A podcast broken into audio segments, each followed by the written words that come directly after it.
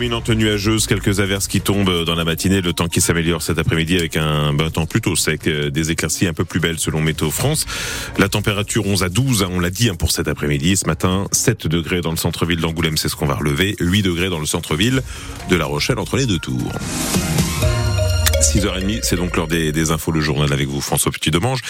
C'est le procès d'un calvaire enduré par un angoumoisin pendant deux ans. Viol et violence sur personnes vulnérables. Quatre tortionnaires sont jugés à huis clos à partir d'aujourd'hui et jusqu'au 20 février par la Cour d'assises des mineurs de la Charente. Les assises des mineurs parce que l'un des accusés l'était au moment des faits.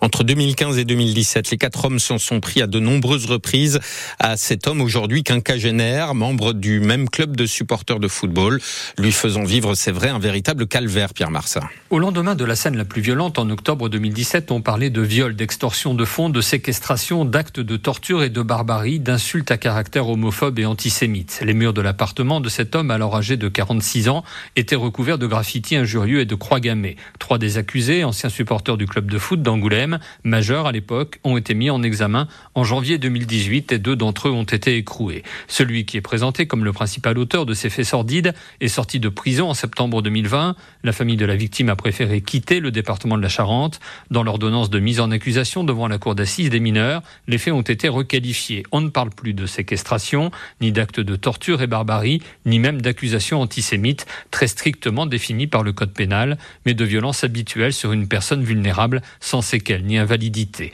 La cour d'assises des mineurs et ses six jurés populaires ont dix jours pour démêler cet écheveau juridique dans un contexte émotionnel sans précédent. Pierre Marsat, France Bleu, à Angoulême en Charente. Le braqueur du supermarché Aldi de Maran sera jugé le mois prochain. L'homme de 31 ans a été interpellé mercredi dernier, deux jours après le braquage du lundi soir. Il est accusé d'avoir euh, menacé un salarié du supermarché avec un couteau avant de partir sur une moto avec un butin de 2000 euros. Il a finalement été identifié par les gendarmes de La Rochelle et arrêté sur la voie publique avec l'aide de la police. Il a été placé en détention provisoire vendredi son procès aura donc lieu le 29 mars. La violence de la scène a choqué les témoins. Un homme a été passé à tabac à coups de marteau samedi après-midi à Angoulême, dans le quartier de Loumeau. Deux hommes l'ont frappé alors qu'il se trouvait à terre. Il lui reprochait apparemment de s'en être pris la veille, alcoolisé, à la porte du logement d'une famille du quartier. Les deux mises en cause doivent être présentées au parquet d'Angoulême aujourd'hui. La victime a été brièvement examinée à l'hôpital. La suppression du droit du sol à Mayotte provoque de nouvelles tensions politiques. Oui, c'est le ministre de l'Intérieur qui il a annoncé hier en visite sur place à Mayotte, territoire confronté à une profonde crise migratoire. Gérald Darmanin a annoncé que le président de la République envisage une réforme constitutionnelle pour que les enfants nés dans ce département français de l'océan Indien ne soient plus automatiquement français. Une remise en cause assumée du droit du sol pour mettre un terme à l'immigration ingérable à Mayotte, ce qui passera donc par une révision de la Constitution déjà voulue par la droite et l'extrême droite et à laquelle la gauche est opposée, Laurence Perron. Il est minuit moins le quart avant l'effondrement et la victoire de Marine Le Pen, estimait hier le député socialiste Philippe Brun. La gauche NUPES, dans son ensemble, dit son effroi dans ce qui constitue, selon elle, une nouvelle victoire idéologique de l'extrême droite. En réalité, la droite a proposé elle-même en décembre une proposition de loi constitutionnelle qui prévoyait de déroger au droit européen en matière d'immigration et d'élargir à celle-ci le champ du référendum. C'est également une revendication du RN qui ne va pas manquer de réclamer une révision constitutionnelle plus large pour y parvenir. L'exécutif fait ce pari. Oui, droite et extrême droite vont faire monter les enchères, mais ils ne peuvent pas se permettre de voter contre une révision constitutionnelle sur un sujet qui est dans leur ADN. La question en revanche qui va se poser est la réaction de l'aile gauche de la Macronie, celle qui a renaclé sur la loi immigration, s'est félicitée de la censure du Conseil constitutionnel. Hier, ils étaient aux abonnés absents, mais il est probable que cela génère des débats rugueux au sein de la majorité présidentielle. Laurence Peron pour France Bleu.